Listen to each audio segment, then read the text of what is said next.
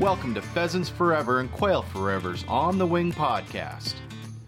Buckle up and ride shotgun as we cover everything you need to know about the uplands the habitat, the hunting, and of course, your favorite bird dogs.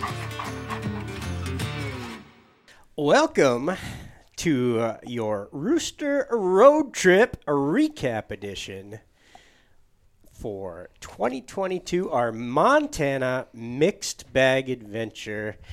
Uh, that hopefully you've all tuned in and watched, listened to, and checked out the photo galleries at pheasantsforever.org slash RRT or slash Rooster Road Trip. They both work, right? Or just roosterroadtrip.org.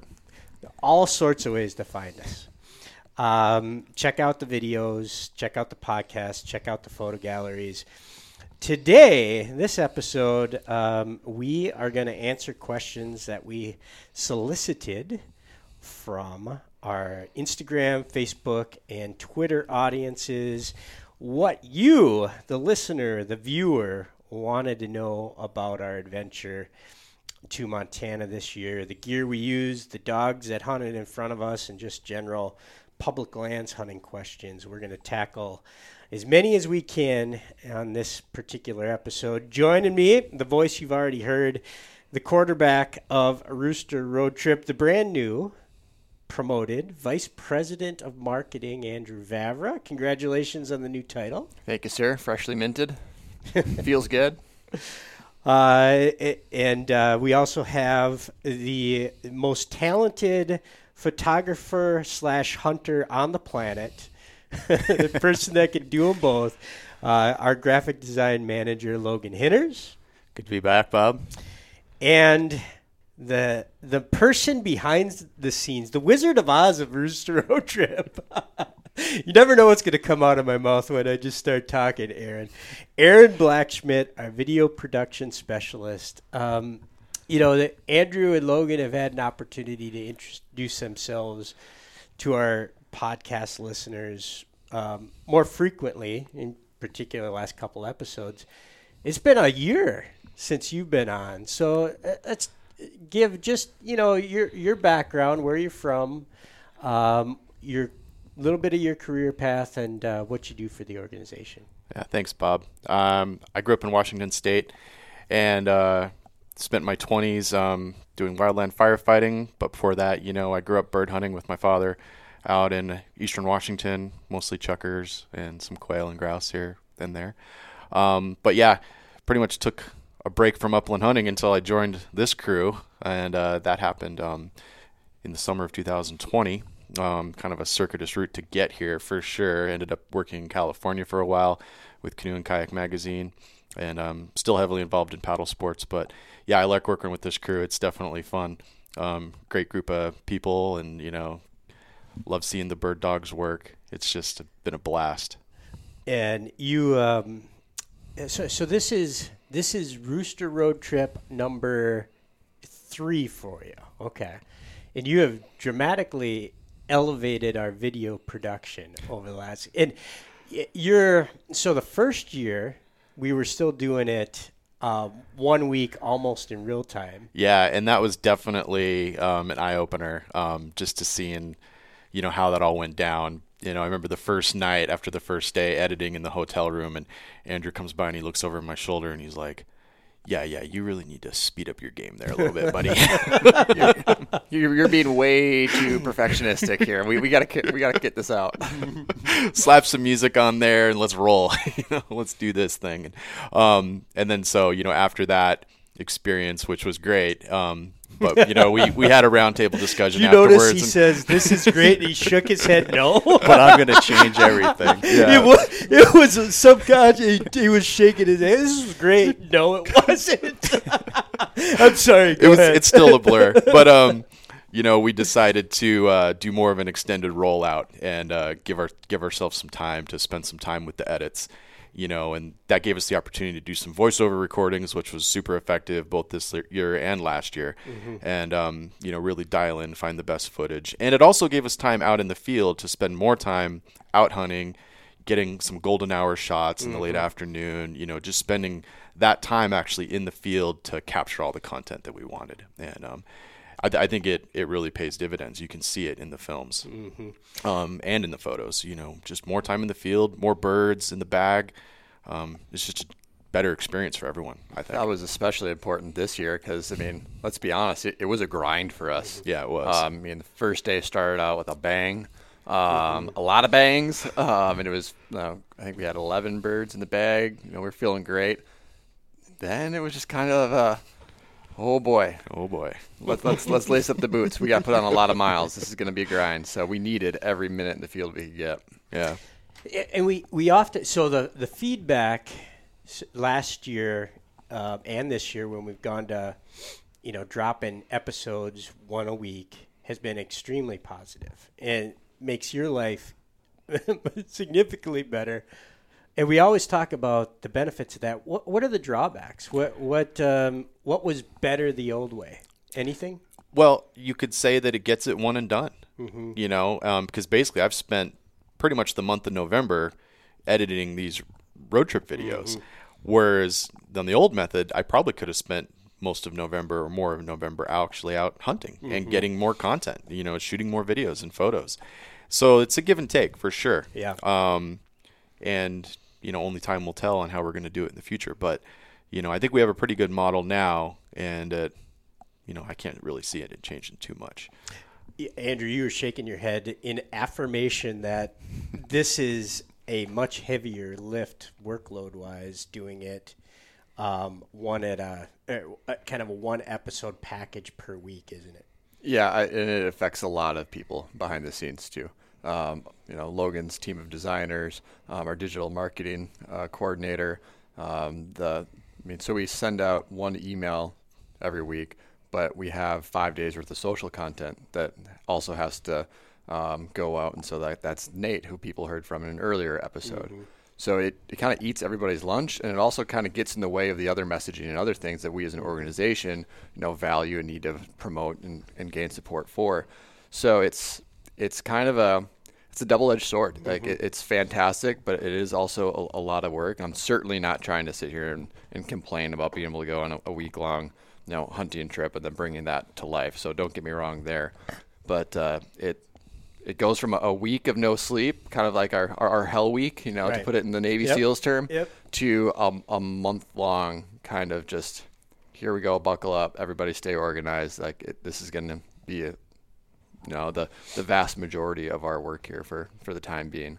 Um, so, but as what Aaron to get back to what Aaron alluded to, I, I don't see it changing. I'm just there's too much gray in my beard now. I'm getting too old. I I need my sleep. So it's just Yeah, the old days, you know, y- you know, whether we're posting photo galleries and writing captions, uh, uploading podcasts, you know, editing film, um, you know, it was probably to bed at one one thirty in the morning, and letting things upload overnight because you're a place where you have questionable wireless, and then some states that hunting opens, you know, half hour before sunrise, um, versus other states where it, you know opens at eight, nine, or ten, depending on the legality, um, is pretty condensed amount of time um, when we were doing it. Um, you know, one a day.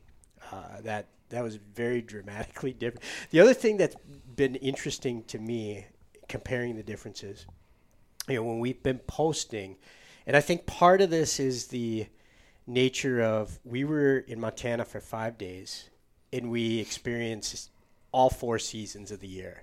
We experienced 80 degrees, a spring-like rainstorm, a beautiful fall day, and a like full-on blizzard. Like people, when I when I reshare our videos, people are like, boy, you you've been in Montana a long time. How's that trip going? I'm like, I was only there for five days. I've been home for six weeks by now. You know, um, have you guys had that that feedback where people think you've been gone the entire time? some some of the questions are definitely um, to the point of like, so where are you right now? It's like Minneapolis. um, but I mean, that does speak to like how different each episode was, and I, I will say it's become glaringly obvious that people love to see us suffer, just based on like the, the metrics and views and like the the shooting a lot of birds and beautiful days. Yeah, there's been a good response there, but the second like the weather turn for for EP three and then episode four, which we recently released, like that's where you can just see a, a, a big spike in terms of man. People just love to see other Yeah. people like get put through the ringer. It, it has been interesting, particularly on the fourth episode, Aaron. Um, the amount of feedback I've received where people say that's my favorite one. It almost, uh, I, I is many that said that's my favorite Rooster Road Trip episode ever. Period. Yeah, I've heard that, and you know, it was probably one of my most favorites to edit too. Hmm. You know, the the visuals and just the the, the power and the energy going on. Um, you know, with the weather and stuff, just made for some really cool footage, and uh, no, it was it was a blast. And I've never edited anything you know with that much snow in it before, and yeah, so it was it was fun to shoot, and it was definitely fun to edit. Yeah. Um, and I think there was, you know, I don't know if it's too soon to jump into a question, but someone on the thing asked, you know, would you rather hunt the first snow of the season or opening day? And I raised my hand. I want to, I want to do the first snow again. You know, that, was, that was a blast. But most pheasant hunters would probably say that too. First snow. I Logan, think this you? table would probably all agree to that. Yeah, I would. Yep, that, that's where I'd be. Yeah. Well, good transition. I'll I'll I'll thank our sponsors, and we'll dive into those qu- uh, those que- listener, viewer, social media questions. Um, thanks to our partners, these six partners for bringing Rooster Road Trip to all of you, the listeners. Uh, Browning Shotguns and Apparel, uh, Federal Ammunition, Ruffland Kennels, Apple Autos, uh, providers of the Rooster Road Trip truck, uh, Sound Gear Hearing Protection, and Garmin dog training products. Um, uh, Andrew, tell us. Uh, we'll mention it twice, but we got only a little bit of time left on our on our membership promotion, which includes an opportunity to win a Browning shotgun. Tell tell us about that. So you have until December 9th, and I, I know you never want to date episodes or anything like that, but if you're listening to this and it is December 9th or before, make sure you go to roosterroadtrip.org and take advantage of the uh, the membership offer. Sign up, join, renew, extend, um, and not only will you get a Browning Heritage lockback knife, but you'll be automatically entered to win the 12 gauge Browning Citori that I touted around Montana. Um, it's a nice gun. There's a reason why I always go back to that Citori.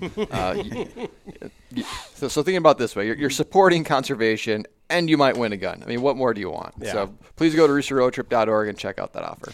roosterroadtrip.org and um, even buy a gift membership. Tis the season. Um, get involved. Um, and buy a chance for somebody else to win a gun. Maybe mom, dad, brother, sister, niece, nephew, friend, uncle, landowner.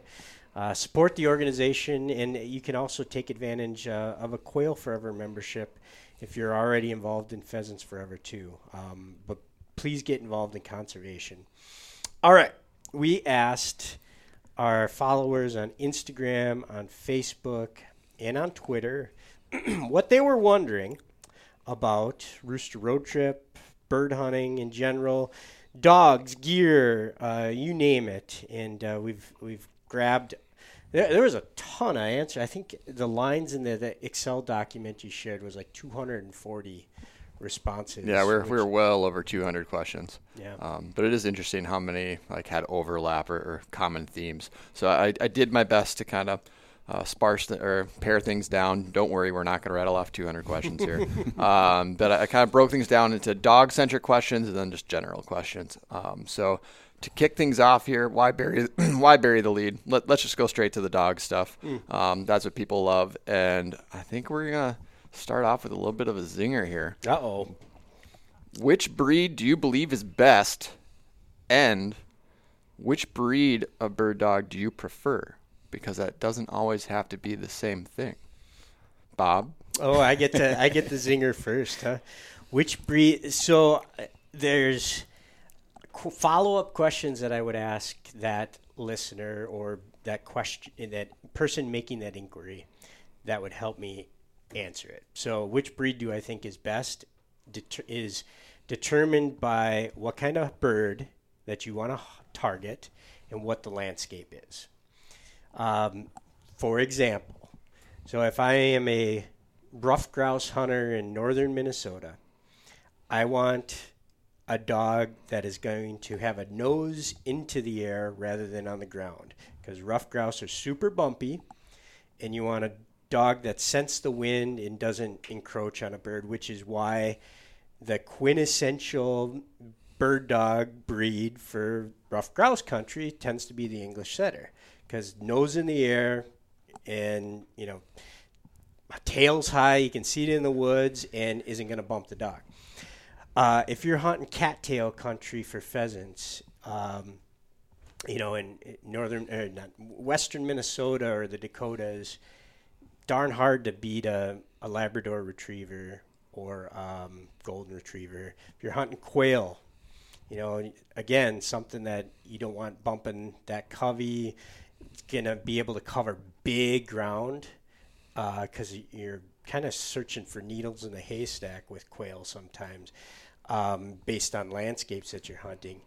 I, I, that's why you know an English pointer that's a super good bird dog athlete is chosen, and as well English setters are really highly popular for quail. So, and then I know you, you know you already asked what's my favorite, and I I choose the Swiss Army knife. Um, the short hair is not going to be the best out of any of those categories, but is going to provide me with the um, flexibility and adaptability to hunt those different species across a variety of different landscapes to kind of the the liking that I want. And I, I love pointers. I no offense to any retriever breeds out there, but there's something just magical for me that I love a dog on point. It doesn't always happen, but when it does, it's like a dopamine hit that is the best thing in the world. So that's a very long-winded answer. It's very, very PC. You, you, kind of tap danced a, a little. Not bit. really. I, I answered it pretty. I what mean, what it, breed do you think is best? One. I don't know. For pheasants? Nope. No qualifiers. Just what breed do you think is best? I Best think he for- answered that. Best for me is short hair. So no. Best for, me. For, so that's the bird dog you prefer. But out of all the all the breeds, which is the best? For which bird? no, just which do you think is the best? here, here. I'll, I'll, I'll go. I, Yeah. I I think the lab is the best bird dog. I think they can do it all. I think you can take them right out of the box and they can hit the ground running. They want, they're eager to please. They want to hunt with you. They want to work for you. They're super intelligent. For me, it's a lab. No, no qualifiers, Okay. Bob's not gonna like this, but I'm gonna I'm gonna agree with you. right? and, and I knew Logan was going to agree with me in terms of what bird dog do I prefer. Now, so I have a lab at home. Mm-hmm. I have a French Brittany at home. I think in terms of what bird dog would I prefer, I'm I already know, like, because I'm projecting to the future, it's it's an American Brit. I think in terms of the size, the lack of hair that's just filling my house. I have a nine month old at home who's like now crawling around, and the amount of lab hair that he picks up on his clothing is just like outrageous. Um, so a lot of factors go into your own personal preference, right? Sure. Um, but those are probably my two. Yeah, it's a that's a super complicated question. There's a lot there's a lot that goes into that. I, I saw the like. There's like 14 people ans- asked that. Right. I didn't think we would tackle that question Right off the bat. yeah. Sorry, Logan, go no, ahead. no. I mean, in the end, all bird dogs are great, in my opinion. Um, you get into them what you you get in, you get out what you put in. I guess is what I'm saying is a lot of it. But you know, for me, um, I've always kind of been a lab guy, so I'm going to stick with that as my my favorite. Bob made some really good points on the landscape dictating the breed. You know, I, I think I always tend to lean towards lab. Just I'm kind of a Swiss Army knife when it comes to hunting. I like to do a little bit of everything, dabble in a little bit of everything, upland, waterfowl, you name it. Um, a lab kind of does that for me. I look at a lot of the properties that I hunt here in Minnesota, and it's a lot of cattails. You know, 100, 200 acre parcels. I just enjoy that that hunt with my lab. You know, if I lived in Montana, bigger landscape, um, yeah, I'd probably be more interested in in having a big running pointer. I think that's pretty dang cool to watch them cover ground, point. Um, so yeah, that, that's kind of my take on it. Um, as far Aaron, as you have an opinion based on what you've watched? there was a there was a quote in the film. It was episode four, where uh, I think Andrew was like, and sure enough, it was the lab that found the dead bird. Hmm. You know, we had we had knocked down a hun out in this big snowfield or you know wheat field or whatever, and you know we were hunting for that dead bird for a while, and we had I don't know how many dogs out there, hmm. you know, and sure enough, it was that it was Oak, the the black lab, Erica's black lab that, that you know that found that bird, and I think I saw I've seen that pretty frequently where it is the lab that you know finds the dead bird, and Well, I'll counterpoint. yes, That's on film that you captured, and he said the same damn thing. Uh, three years ago, I had Gitchy in the field, and a rooster. And you remember this too because it's on film. Rooster got knocked down by Christian Matt Christensen into the water, and, he, and Andrew says, "Ah, the time we don't have the lab in the field." And Gitchy was like, she was a baby. she was like nine months old. Yeah. And get it. And she went out there and retrieved that, that rooster. That was probably one of the largest kind of like cheering sessions we've ever had as an entire group. The entire was group pretty just went, awesome. went bananas. Yeah, and I think it goes to Logan's point. You know, like if you're going to get a bird dog, get whatever you think is going to fit your lifestyle and the hunting environment that you're going to work in, but spend the time with that dog and mm-hmm. train them, and you know, become a partner with with that dog. And I've seen this over and over and over again with all the hunting shoots that I've done, is that you know. The most successful hunters are the ones that really work well with their dogs Right. and know their dogs and don't put their dogs in situations that you know they aren't really used to and just be be flexible on that regard as well and and Bob you've done a great job training your GSPs and it's really cool to see that and you know and, and Gitch going after that bird that first year in 2020 and just to see how far she's come now Yeah. and all the work you've continued to put with her you know that's just awesome to see But as you mentioned, you know, the two best performing dogs this year were, were probably Oak, the Black Lab, and Quill, Renee's uh, wire hair. They probably found and retrieved the most birds. yeah Um, so they did excellent. We didn't even mention wire hair as a Swiss Army knife, but that's an option too. yeah Quill is is really cool to see Quill grow too from Yeah. from last year to this year Yeah, making big strides. big strides yeah and then and then Fletcher did a great job that that first day too Right on. I mean, Hunter was all over the birds that day, and I think it had more to do than you know. No, he knew exactly where they were. he could have he could have had a, a chihuahua in front of him. I've learned that you hunt with biologists, you you just should follow them, and I made that mistake. I followed my dog. That's a very good point. If you saddle up to a biologist, you'll find birds. All right. Well, we're not gonna we're not gonna come to agreement on what this answer is. So we'll go to question number two. How about something a little safer? Uh, what do you think is the ideal amount of dog power for, for you for a week long hunt? Uh, okay. Um, wow. I, I feel like I got to qualify all of my answers. It depends on how many people, where you're hunting, and what kind of style. I, I think it, it- as folks watch Rooster Road Trip, one thing that's a challenge for people running pointers is running flushers with them. You know, I, you can watch episode one. Um, super proud of my Gitchy. I'm proud of my dogs. I'm sorry. Gitchy was on point on a um, on a sharp tail. You know, midway through that, and I think four dogs ran over her point, and the bird flushed. And that's really, really hard for the dog trainer to keep her point solid after situations like that happen. So I'm taking this in different days. So what's the ideal amount of how how many days did they It's a week long hunt. week long hump dog power? Um, I'd say three really dogs in really good shape, rotating. Yeah, I think that's that's where my head went to. It was so thinking just me personally. Ideally, in the perfect world, I'd have three dogs. Realistically, I probably wouldn't want to deal with more than two at a time. Um, just in terms of like what's going to be fun versus just a lot of extra work. And I do just think being able to rotate two dogs is, is acceptable, but where three is the first number jumps into my head is the inevitable a dog's gonna come up like a little banged up here and there. So being able to rest one for an entire day versus half a day if you're just doing a normal rotation, um, that could be extremely beneficial, especially in a week long hunt. Um, so three ideally, realistically, with my lifestyle, probably two is what I would shoot for. I've had three at certain times in my life, and it, it's hard to get three dogs into one vehicle too.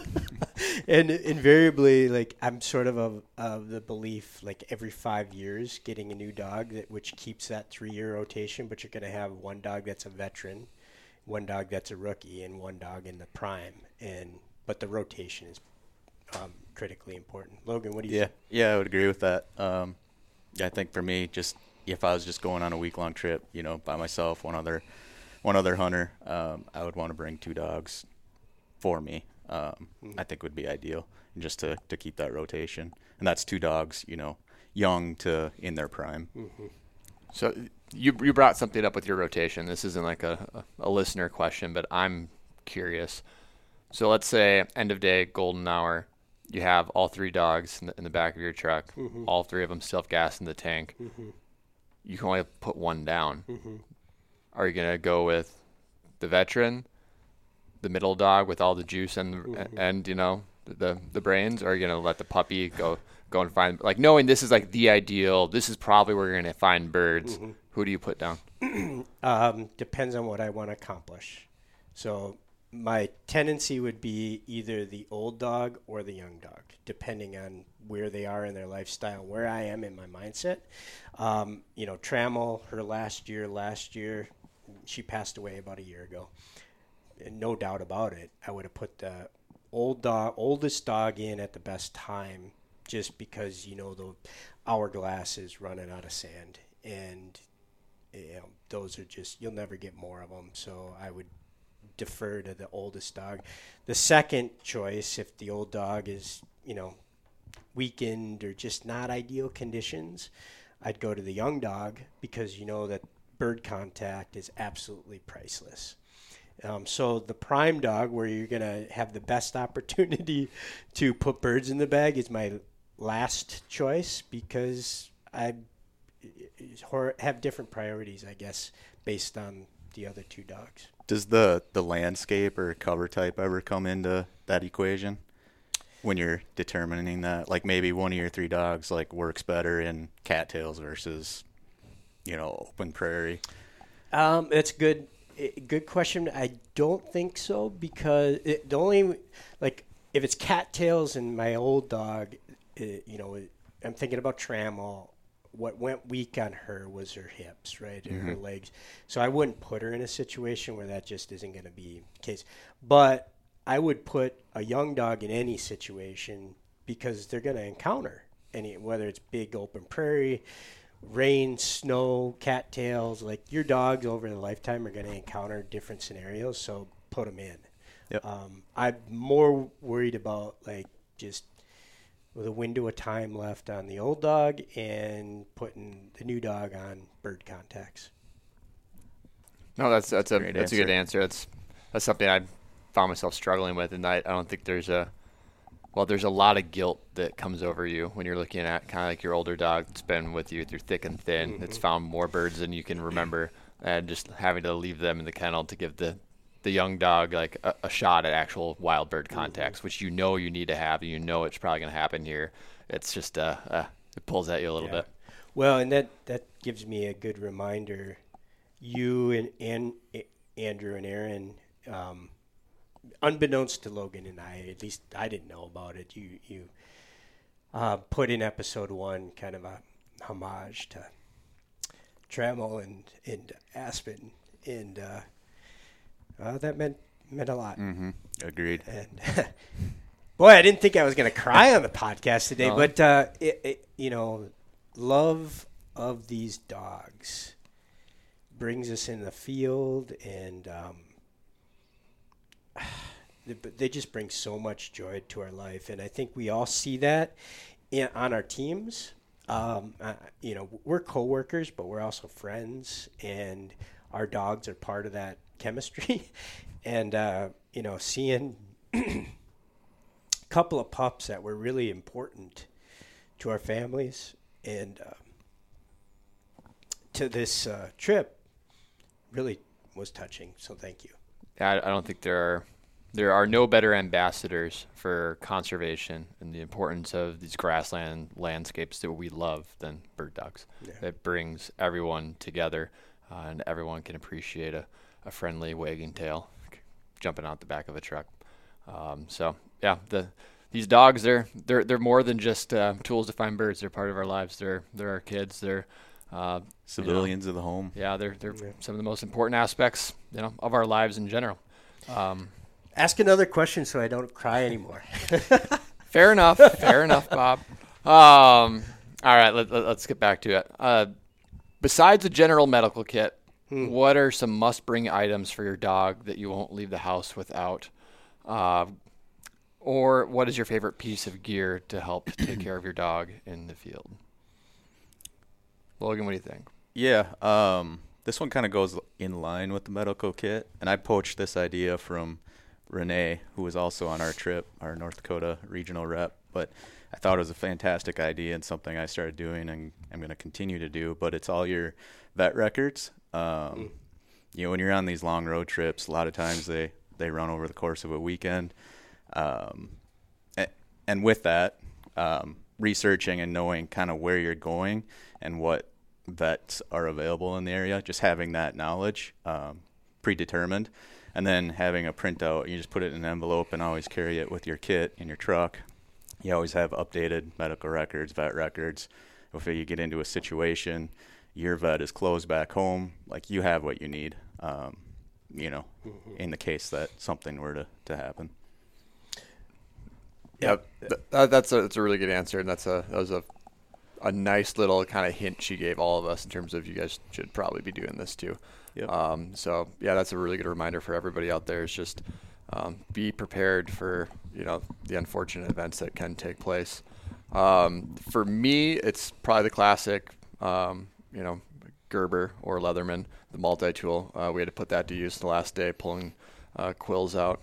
Um, but I think beyond that, the the new thing that I now have everywhere, it's uh, this is what something you actually turned me on to, Logan. Was uh, it's called a Garmin Temp, and so it's a temperature reader um, that links up to uh, my Garmin watch, and so I can actually like I have that tied into the back of uh, Baxter's dog kennel, and so you know in the, in the summer and early fall when it's really hot, I I can keep an eye on him like when we're taking like long trips to the in-laws or to the training grounds because I, I drive a truck with a topper. I don't have a fan back there. I need to get on that, um, but it does give me a, a little peace of mind that you know it's it's a safe temperature back there. And and on the flip side, you know it's it's now winter here in Minnesota, and I'm going to be taking trips up to you know the the northern border, and the dogs are coming with me. Um, so I I just feel so much better like knowing that like okay well the kennel started off at 10 degrees but you know the the dog somehow warmed it up to 50 and now now Right. he's comfortable and I don't have to like have this anxiety in the back of my mind like oh should I should I pull over here and just check on him um, that's actually been kind of like the, the sneakiest uh, thing that I've added to my arsenal as of late That's a really good one. And it, the peace of mind with that is is incredible. You know, last year, and, and maybe part of that is a, a crate or kennel cover as well. Um, yeah, I think they, they work magic. You, we we left for a late season trip to Nebraska last year, and it was 18 degrees below zero when we left Minnesota, and we're super worried about the dogs in the back. But we had the kennel crates; they're under a topper. We used that Garmin Tempe, and you know, I think within 20 minutes of going down the road, those crates were, you know, they start out cold, obviously, but the dogs had them, like you said, they were warmed up to 50, hmm. 55 degrees, pretty comfortable for them. I got to get on that. I don't have one of those yet. Yeah, definitely need one. What I do have is probably 12 different dog vests. um, uh, you know, I've talked about it before. I lost a dog to a ruptured carotid artery in the field. And since that point, um, and I won't cry because I've already cried, but uh, I am a 100% believer in dog vests. Um, that my dogs wear them, I- I- except when it's extremely hot in September in Sharptail country. They wear hunting vests every time I go. Um, Ripstop, doesn't matter what brand you get, Cuga, Silmar, Cabela's, Shields, get a dog vest. Browning makes them. Um, and it's protected my dogs not just their lives, but you know some tears. Uh, you know, it's barbed wire. You know, we've all seen the the metal rebar.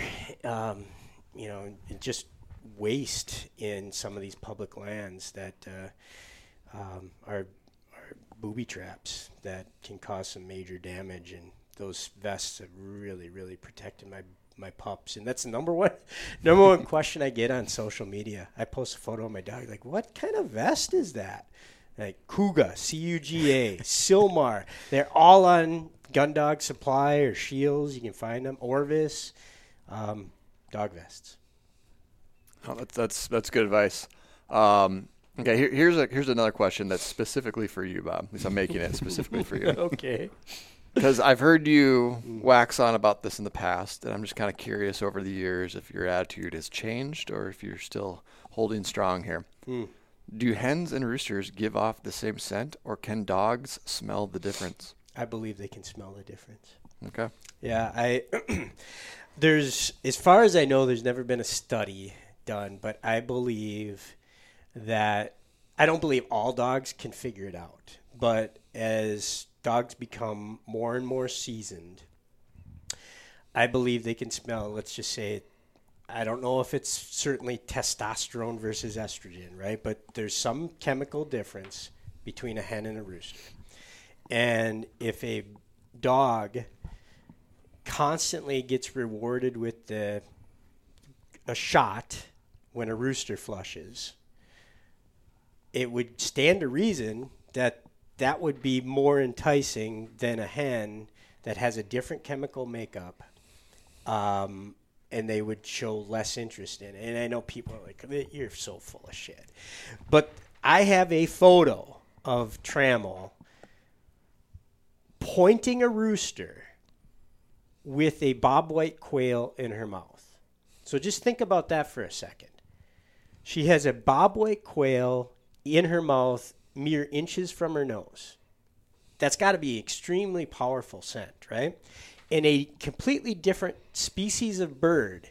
In the photo, she's locked up on point. And, it, you know, I know it's not hen versus um, rooster, but it's two different species. And even think about pointing dogs that point a live bird versus chasing down a cripple. They there's something that they smell, like blood different something that's different between a live bird, a crippled bird, and um, you know a dead bird that they just go right in and retrieve, right? So I think that again, it's got to be a very small percentage of really seasoned bird dogs that can ascertain the difference between a um, rooster and a hen. But I believe that they're. I mean, I just. What was that podcast I, we listened? I was just going to bring that up, Bob. I'm 100% on your side here. I think the dog's intelligence and their ability to smell is we don't even know Yeah. like how how deep that goes. We listened to a podcast. Malcolm Gladwell. Malcolm Gladwell did a great podcast on dogs that are trained to smell out cancers in, Yeah. in different patients. Well, I'm a type one diabetic. They can smell blood sugar. Exactly. Right? The, you know, like the amount of smell intelligence or whatever you want to call Mm-hmm. it is, you know, we've it's a tip of the iceberg. We humans can't even begin to comprehend what's going through that dog's brain. And and yeah, like your dog just knows to go after the bird, and they know what that bird smells like. I think you could totally t- get them to tell the difference between a rooster and a hen. The question is, do you want them to? you know, I don't know. Yeah, I, yeah, I do. but yeah, folks, go go go to Malcolm Gladwell's Revisionist History podcast, and and I think it's in one of the later seasons, um, something about dog or something like that. But yeah, Yeah. um, we got to teach out. them how to find morel mushrooms too. That's the other thing on my checklist. I think that's probably easily doable. Yeah, but I don't think anybody has done. I mean, I know that they, you know, they they find um, oh, what are the mushrooms in the Oh, in your- truffles? truffles. Yeah. In your, they use dogs to find truffles, but I don't believe anybody has successfully trained a bird dog to find morels in the states. But there's a gold mine idea there for somebody. You're sitting on it. That's that's an off-season uh, task for Gitchy. Yeah. Just get her on that. All right, so Bob's sticking to his guns. They can. Um, All right, let's let's let's move on. So this was the uh, the mixed bag uh, adventure of our of our Road trip. So let's move on to the mixed bag questions. A little bit of everything kind of thrown in here. Um, a listener from Kentucky wants to know what are all the states each of you have hunted quail or pheasant in, and which has been your favorite? Logan. So I'm understanding the question right. Which states have I hunted both quail and pheasant in? Just, Like, e- just either. Just what, Either. what what states have you upland hunted in, and what's your favorite? um, I've hunted in 11 upland states at this point. I, don't, I won't name them all, but pretty much any of the 11 states you can find pheasant or quail in. And out of that, I, th- ooh, I think my favorite I would probably go to is either going to be Montana or Nebraska. Whew. All right, we we are in lockstep, my friend. Yeah, I'm not going to rattle off all, all the states I've been lucky enough to put boots down on. Uh, but now if if I'm listening to you know the voice in my head, the the first state that came to mind was Nebraska, um, just because of you know you got the Open Fields and Waters program, you have quail, you have pheasant, um, you have a lot of opportunity. Um, but you know when you say the word Montana, it's like oh yeah, I love going back to Montana. Yeah. It's just it's just it's just totally different. Um, and it's a little bit harder to get to. Uh, but I guess if I if I had to choose a favorite, I guess I'm going Nebraska, which is really hard to turn my back yeah, on Montana. I don't know, it's, but it, I don't know if I'm gonna be tough hard on one. Bob and make him answer questions. I, I, I guess I'm just gonna say Nebraska and be done with it. You totally fell in love with the Sandhills too. Yeah. That- oh yeah, I didn't even touch on the Sandhills. Oh yeah, man, yeah. I'm You're locked in. yeah, I, I, I've got hearts in my eyes for, for the Sandhills for sure. Um, well, Bob did make a list, so we. I are- was trying so, to come no, up with Yeah, it. so we're gonna we're gonna have him rattle off where he's been. How, how many states are you up to? I think I, I th- I've got 14, and then um, I don't know if I've caught, caught them all. Nevada, New Mexico, Arizona, Montana, South Dakota, North Dakota, Iowa, Minnesota, Michigan, Wisconsin, Nebraska, Kansas, Oklahoma, Texas. Oh, Georgia. Ohio. I haven't been uh, you hunting in Ohio. Did you I've get been- Alabama on there? Shoot, I don't have Alabama. I yeah, I missed the southeast. Georgia, Florida? Alabama. I haven't been a f- I haven't been hunting in Florida. The Carolinas, Mississippi. So I, I think I'm at 16. Got to get you out west too. Yeah, uh, Pacific Northwest. I haven't been. I've been to Idaho fishing, but not hunting. Uh, another really hard question. Um, my favorite, my favorite is, uh, you know, hard to argue with Nebraska. Minnesota, I I think is underappreciated for pheasants, um, sharpies in the northwest, ruffed grouse. But I'm I'm gonna go Montana. Uh, maybe not as many birds as you know North Dakota or South Dakota, but when you get that flushing rooster in the shadow or of the you know front range of the Rockies or in the Missouri breaks, you know, it, it's just hard to beat. I, I think about that canoe trip. Well, it was a hunting trip that turned into a canoe float down the Missouri River, and we hunted pheasants on the islands in the Missouri. Uh, it was on the uh, the flush predecessor Pheasants Forever television. That was probably the the most amazing bird hunting trip of my life. So, um, Montana. Yeah, I'm with Bob on on this one. You know, as a photographer and videographer, I'm less concerned about the birds themselves and more into the landscapes and like what I'm seeing and the you know the terrain and the topography and hard to beat Montana. Mm-hmm. You know, and but I will say that you know if you haven't hunted in the the Southwest, Arizona, New Mexico, like definitely check it out. I mean, mm-hmm. and it's a great January February location. You know, when everything mm-hmm. up north is near frozen. Um, I am heading out to Oregon next week to hunt with Nate Akey, Ben Brettingen, and Chad Love, and I'm really looking forward to that as well. Um, we're gonna hunt the Coast Range and then head out towards more of the desert side as well. So yeah, I'm into those uh, those beautiful vistas. I didn't get the invite on that one. Yeah, well, I you got to did- get the next year where I got to go. There's go no back. llamas involved, Bob. so- Okay. Um, what is the biggest challenge you have faced during this year's series? Aaron, what was what was your biggest challenge? You know, from a production standpoint, one of the biggest challenges with you know is I always want to stop and get more you know some of that scenic b-roll the landscape stuff. And you know we're just always moving so fast. And you know i'm i'm i have to resign myself to hanging my iphone out the window to catch the sunrise as we're driving trying to keep up with the rooster road trip truck you know because we have seven eight hunters and you know bird dogs that are raring to go and you know that's the goal is to get out there and get birds and you know sometimes the the production goals kind of have to take a back seat or just be more run and gun and so when you see the videos, you, you definitely can see that if, if you know what you're looking for. So that's probably one of my, my bigger challenges. Um, but yeah, and then last year we, we did a really good job of, of having people mic'd up and getting a lot of banter back and forth and that really elevated the production to have those conversations happening between the people you know whether it was renee teasing bob on camera or andrew and logan you know riffing about a, a thing they just saw or a shot they made you know and, and that's the kind of stuff that really brings these episodes to life as opposed to just you know slow mo shots over music, you know, which is which is cool, but it's nice to have that added element. It really brings the viewer more into the video. And and this year was tough. You know, we had weather to deal with, and we were kind of more all over all over the place. Um, some some technical issues with some of the gear we brought, and you know had to make some adjustments and.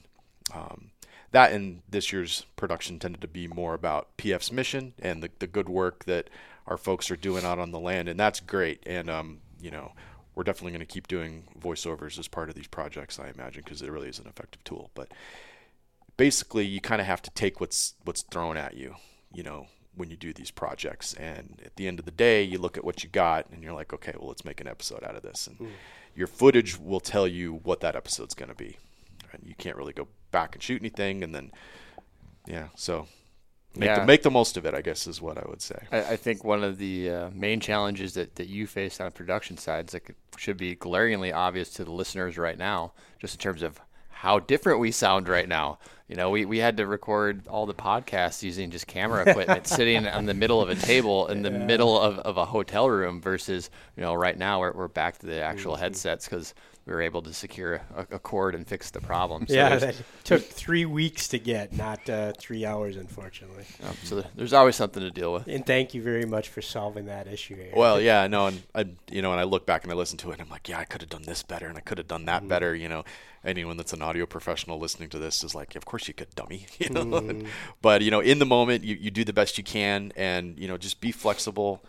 Try not to get too ruffled, and um, just keep recording. You know, like on trips like this, you know, there's it's easy to sit down and take a break, but you know, the more you hustle, the more shot variety you, you can get is great. You know, and a big shout out to Nate Akey for for coming in, you know, right out of the gate, brand new to the organization.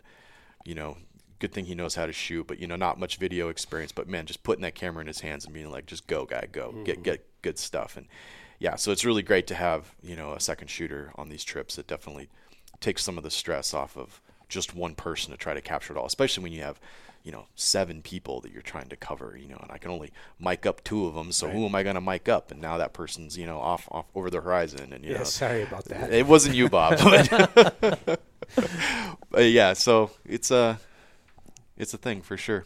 Um, Bob, any challenges for you? Um, you know, I, there's a saying in baseball, batter can squeeze the bat too tight. and uh, I find myself the last couple of years on road trip. Uh, it, this year was the third hunt in a row I was on with a camera over my shoulder.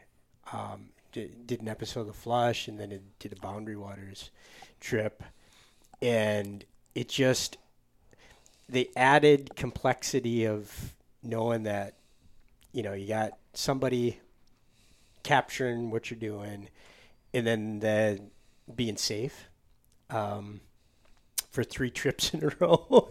and as you all know, I I spend a lot of time hunting alone, um, which I I just like following the dog, but also just being in my own head and just kind of unplugging. And the road trip's a different sort of um, mental exercise for me. and sometimes, uh, you know, you, on the road trip, you do have that added pressure of you gotta connect on camera to make some of this stuff, you know, feel dramatic or, or bring it all full circle, or at least I put that pressure on myself thinking about that. And when the opportunities arrive, you want to connect. And I think I shot four times, maybe maybe five on the entire trip, and it was like, you know, I only I only hit pay dirt once, you know, so that that's a challenge. And I think even in episode four, you know, you, you knocked down that rooster that came flying out of the shelter belt and like the, that fist pump was so genuine and then like Logan walks up to you to yeah. like to like you give you give you, give you a high five and it's just like the world's biggest exhale you can just see like all Bob's problems just leaving yeah. his body because I'm not I mean it's like I'm not a terrible shot no you're a great road shot. trip it's like and I think about our very first road trip um it like in Nebraska that year there was a field that Trammell was on do you remember the Trammell mm-hmm. was on fire and I was absolutely dialed in, and I made it was just epic. And but there was also no camera over. We were using GoPros on our heads, right? And then the whole world, Aaron comes along and puts all this stress on me. hey, you know, at, least we've cut all the footage of you uh, off sliding around and falling down, you know, coffee. yeah, all that stuff. But that, that, that, Man, I did fall a lot. That, that hasn't year. seen the live day yet. yeah, and people need to keep in mind too that you know this is a production, you know, and you know you can go through some of the YouTube comments and um, they're not negative per se, but they're like, why are you hunting like that? You know, like why did you why are you there? You know that kind mm. of thing, and like people just need to keep in mind that we're doing a lot of this for the camera. Mm-hmm. And you know, had Bob and Andrew and Logan just been out by themselves hunting, it wouldn't have really looked like this. You yeah. know, and so we we are catering to the camera to some degree, and any hunting show that you watch mm-hmm. is going to be doing the exact same thing. So yeah, and these are wild birds, and it, I mean it's legit. And, and, there wasn't a lot of them. Yeah. I mean, think how many hens. Except on on the sharpie hunt. Exactly, but that think one. of how many hens we saw mm-hmm. on the in Coffee Creek and Coffee Creek especially. But yeah, yeah. Logan. Uh, I would say just weather, specifically the the monsoon rain day we had. Um, you know, from a, a gear stand lack of gear standpoint on my own, as my own mishap um, and soaked through the bone, miserable.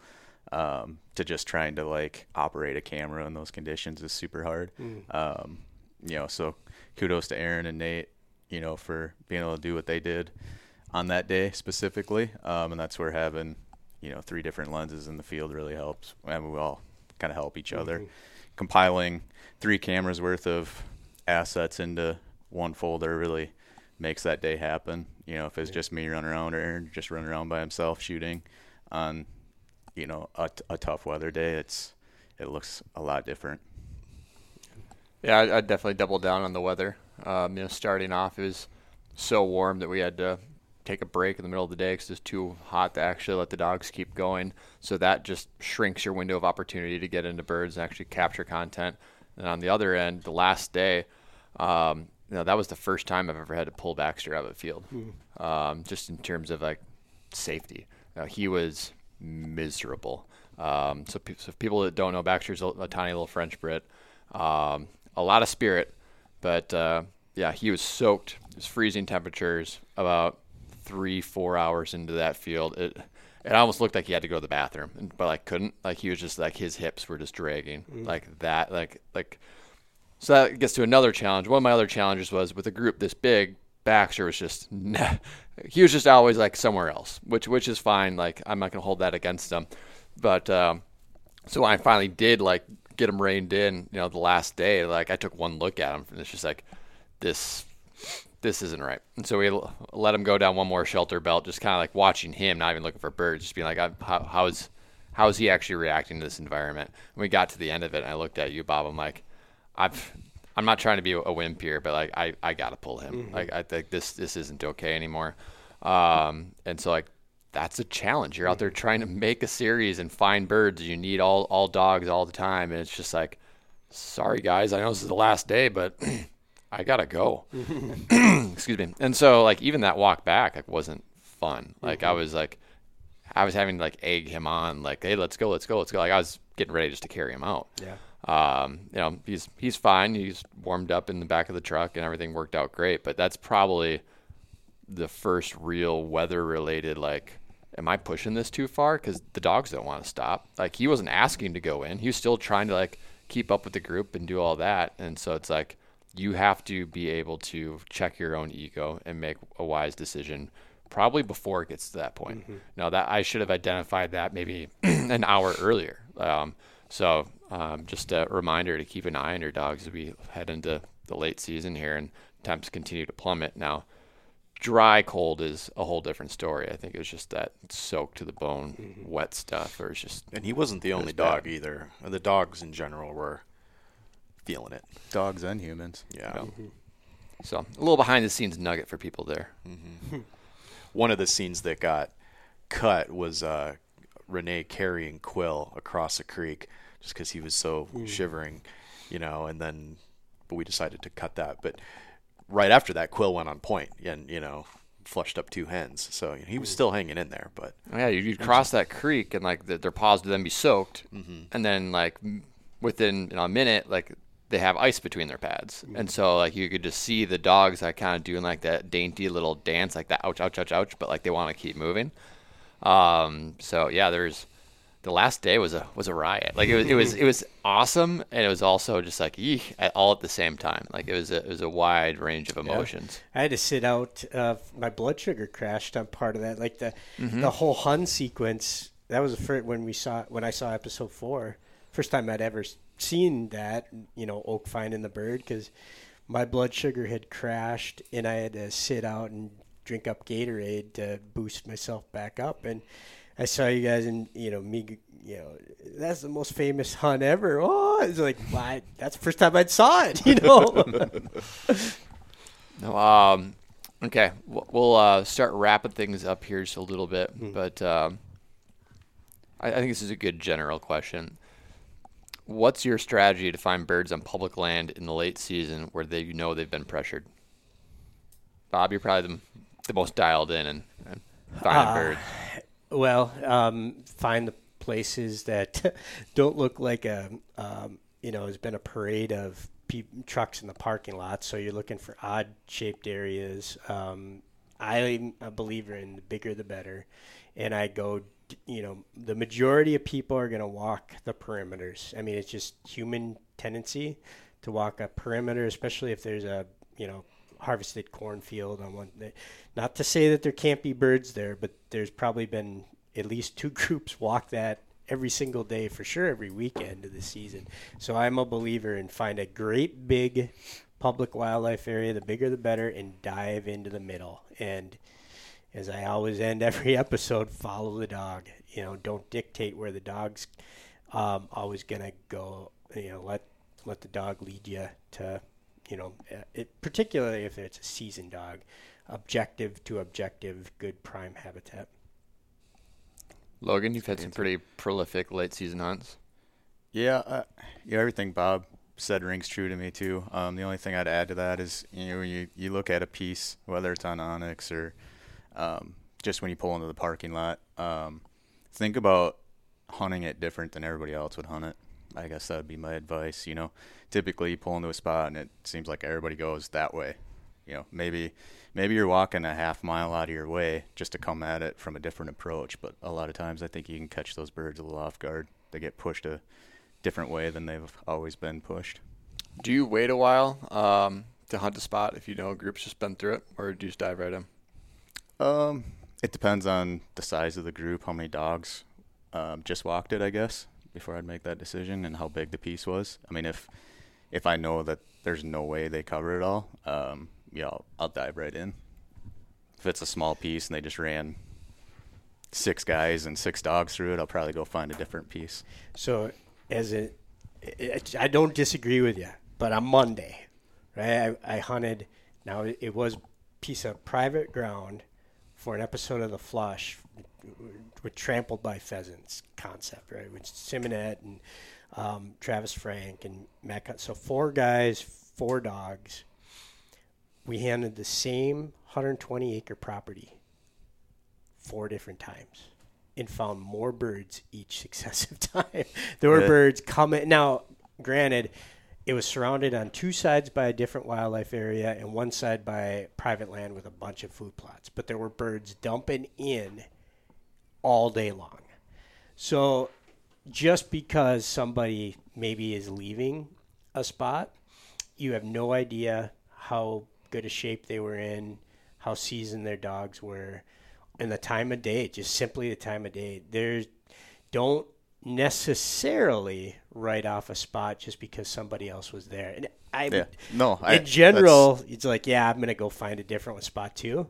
But if it's uh, if it's golden hour, I mean, it there could be There's a lot of opportunity there that, that Yep. they just hit it at the wrong time. right. Yep. Right on. Okay. We'll, we'll have this be the second to last question. Okay. You can't tap dance around this one, Bob. Too many qualifiers you for you, huh? If you had to pick one bird dog, one shot size, and one state to hunt for the rest of your life, Hmm. what would it be? Uh, well, I'd pick a short hair. Um, I would pick Minnesota. Um, pheasants, sharpies, ruffed grouse, and shot size. Um, I I'm going seven and a half. Um, no doubt about it for sharpies and roughs. It's a little light for pheasants, but over a pointing dog, um, that should you know you make your shots, eh, you should be good. Logan? Uh, dog is gonna be a lab. I think I answered that earlier, so I'll stick with that. State, uh, that gets tough. Um, one state I can only hunt the rest of my life. I, know I picked Nebraska, Montana, but it'd be awfully tough to never hunt Minnesota again. So maybe Minnesota on that, and then shot size because I focus primarily on pheasants. Um, I'm gonna go five. Right on. Aaron? I uh, I really have enjoyed seeing the sharptails over the this last year. Um, I do think it's also the best tasting game bird out there, at least in my ex- limited experience. I agree with that. And um, so I would probably go, yeah, Montana, you know, probably sevens. And um, as far as the dog goes, shoot, I don't know. I'm I'm partial to labs too, you know, and I think uh, I think they're just fun dogs and they're versatile because I like to play in the water and you know do all the canoeing and paddleboarding and stuff like that. So I would take a lab to Montana with a So, and you guys would both pick sharpies as your very favorite eating game Yep. birds. Yep. Would you, Tula, or where would you? go? I I think they're great. Yeah, yeah. I I, I love them. I definitely love young sharpies that are a um, little bit on the lighter side, like the darker red older birds, a little bit strong. I do love sharpies. It probably wouldn't be my absolute favorite, but Yeah, I like duck. I love venison. Like I, mm-hmm. I like some some flavor to my meat mm-hmm. profile, and I just think Sharpies is like that perfect balance of, oh, it doesn't just taste like chicken, right? Yeah. I, I like kind of like having that differentiation, like in like what I'm like consuming mm-hmm. and what I'm chasing. it's amazing how many people just like I go on sharpie trips with, and they're like, you know, you can have them. They they want me to take the sharpies because they just don't like eating them. Unreal. Oh, it's like they overcook them. Yeah, Mhm. I think that's the tendency with all wild game. Yeah. So if I, I mean, Aaron's right. My favorite landscape's probably the sand hills or the grasslands in general. Like I just love getting lost. You know, little people in big spaces. That that's what I like to imagine. Um, but man, we are just a bunch of homers on this episode. My goodness. Yeah, I'm not going away from Minnesota. Like I love the North Woods. I love grouse hunting. I love pheasant hunting. Like the state has it all, and it's. I don't want to say it's it's underrated because if you look at our membership roster, number of supporters, there's a lot of people upland hunting in this state for sure. Um, so the one state would be Minnesota because you can kind of have it all. The only I, thing it doesn't have is quail. yep, You know, yep. I mean that. I, love that covey. You know, quail huns. You don't have a covey rise of anything in Minnesota, and that's that's a really big missing element. You know, whether it's Mearns quail in Arizona or Bob's in Oklahoma, but it is an way underappreciated state nationally from a bird hunting perspective. It's underappreciated by. I mean, we work Minnesota State Fair, Game Fair, and the amount of people that come up to the booth and I don't know birds in Minnesota. you're, you're an idiot. There, there, there are birds. You haven't tried real hard. It's it's absolutely underrated. Nope, completely agree. Agree. And there are other states that have like a greater variety if you want to go the slam route stuff like that. But like my heart is like torn between Northwoods and then pheasant country, and so Minnesota gives me all of that. Um, in terms of you know one bird dog, if I had to pick just one, I mean, mean, it's going to be in the American Brittany here well, I, well, yeah, I know. Like it's it's it's, but that's still like a an unproven thing to me. So Mm-hmm. like if I just like boom, boom, boom, one, one, one, get it all done, it'd probably be the wire hair. Mm. Um, you know, we have a coworker Brian Nestle, and his wire hair is like phenomenal wire hair. It's it has no none of the German gur. They, I think they get a bad rap Mm. for. Um, and so like hunting behind that dog in the sandhills is like brought me closer to the wire hairs because I've never had a problem with them, but I just know they can come with like a bit of baggage here and there if you're not, if they're not handled right. Um, so probably wire hair, five shot, um, in Minnesota. So that uh, that would be my my three right there. Okay. Um, and then to round things off, we got a question. After another successful Rooster Road trip, what is in store for 2023? And we had another question that said thoughts on Iowa's the Iowa DNR's prediction of a 15 to 20 percent pheasant population increase. I've been hearing some good things about Iowa. you leaving cookie crumbs for the listeners? leaving, leaving little, little little hints out there. I'm, I haven't committed to anything, but uh, you know, Iowa is like one of the uh, you know most supportive states when it comes to our conservation mission. I think we have a chapter in, in every single county almost. Um, More chapters than any other state, and um, second most members of any other of any state. Yep, and I know it gets a bad rap for not having a, a ton of uh, you know traditional public land, um, just because the, the agricultural value is so high in that state. Um, but there are still ways to access, uh, you know, ha- or there are still ways to hunt publicly accessible property um, in that state, and quite successfully. And bobwhite quail. And there are quail. So, just a little little hint. Nothing's been confirmed, but for 2023, we might be sticking a little closer to home. But It's where But- I but we'll see. very first hunted pheasants in my life was in Iowa. going full circle for you. Well, I, I don't hope that uh, I'm not It's dying not, next not, year. not, not gonna be the last. All right, I'll uh, I'll relinquish control, Bob. I'm, That was I'm, great. I'm, That was done. fun. I'm done putting you on the spot. No, that was that was super fun. Um, all right, we will ha- we'll go around the horn. One last uh, question for everybody: their favorite moment of this year's Rooster Road Trip. Before we go there, um, want to shout out to onX as a uh, sponsor of On the Wing podcast. Uh, use the code pheasants or quail for 20% off your membership at onxhunt.com. And know that a portion of every sale made using those codes generates a donation back to Pheasants Forever and Quail Forever's wildlife habitat mission, leading to better habitat, more wild birds, and creating more public lands. Also, extremely important that we thank the partners that brought Rooster Road Trip to all of you and also contribute critically important dollars to our wildlife habitat mission.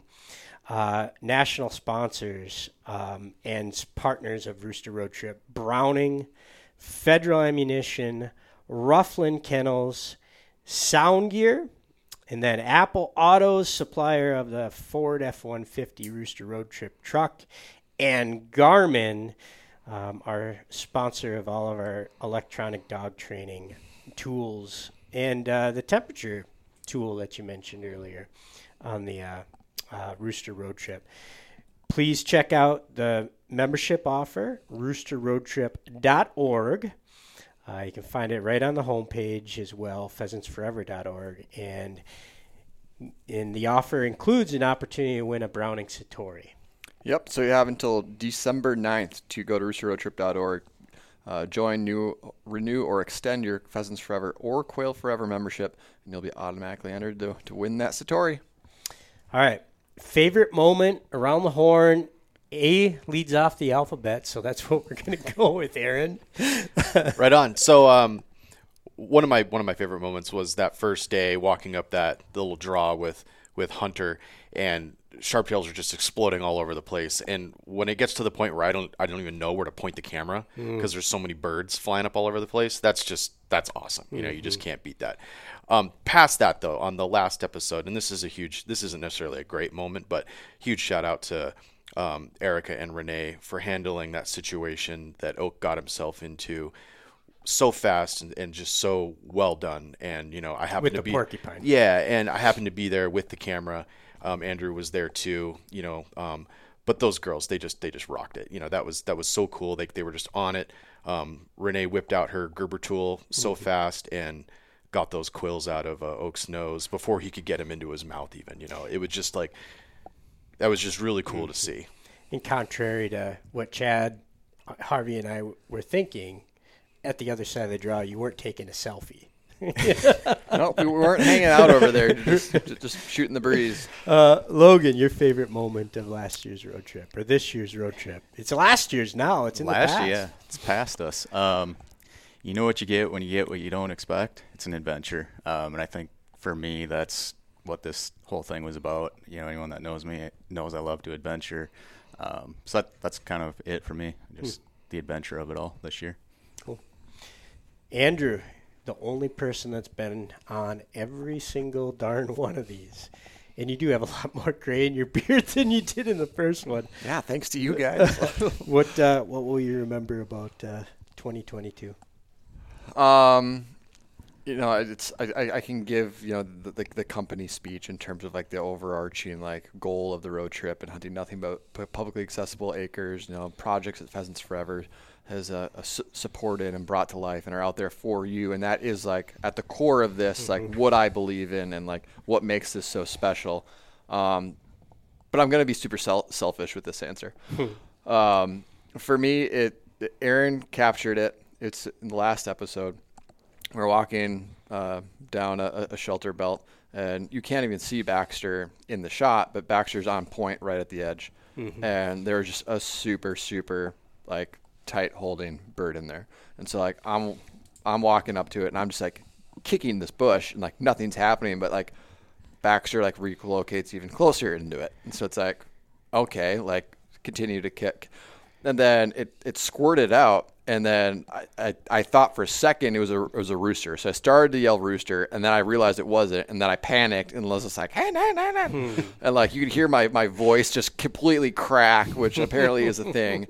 And then I just like my initial reaction is just to turn around. I'm just like mm-hmm. laughing, like it was like a full belly laugh right to Aaron. It's like that is the joy and the happiness and like the moments like it was a hen. It was just a tight holding mm-hmm. hen it happens right? Like a dime a dozen. But it's like that feeling that like just moment of excitement and glee and happiness and just like baxter good boy you little knucklehead. Ah! i was just like that's what I do it for. Like those are like the moments that these landscapes produce, and like that's what you remember. It doesn't have to be getting your limit. It's just like these special little like mm-hmm. moments in time that are just gonna be with you forever. You don't know why, but like that is kind of like the tug that like wants you to let's go do it again. Yeah. And then how do we do this on a larger scale? Well, you support conservation. You you create more opportunities for other people to have moments just like that.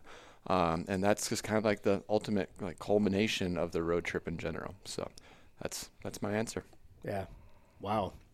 Tough act to follow because that was really well said. Um, so I got four thoughts though. Surprised. First one's a quick one: Huckleberry barbecue sauce. Huckle, uh, Huckleberry is the thing out there. Probably the thing that I, I miss most about Montana, and uh, wish we would have captured on video is how good the Huckleberry barbecue sauce was at the brewery in Lewistown, Montana.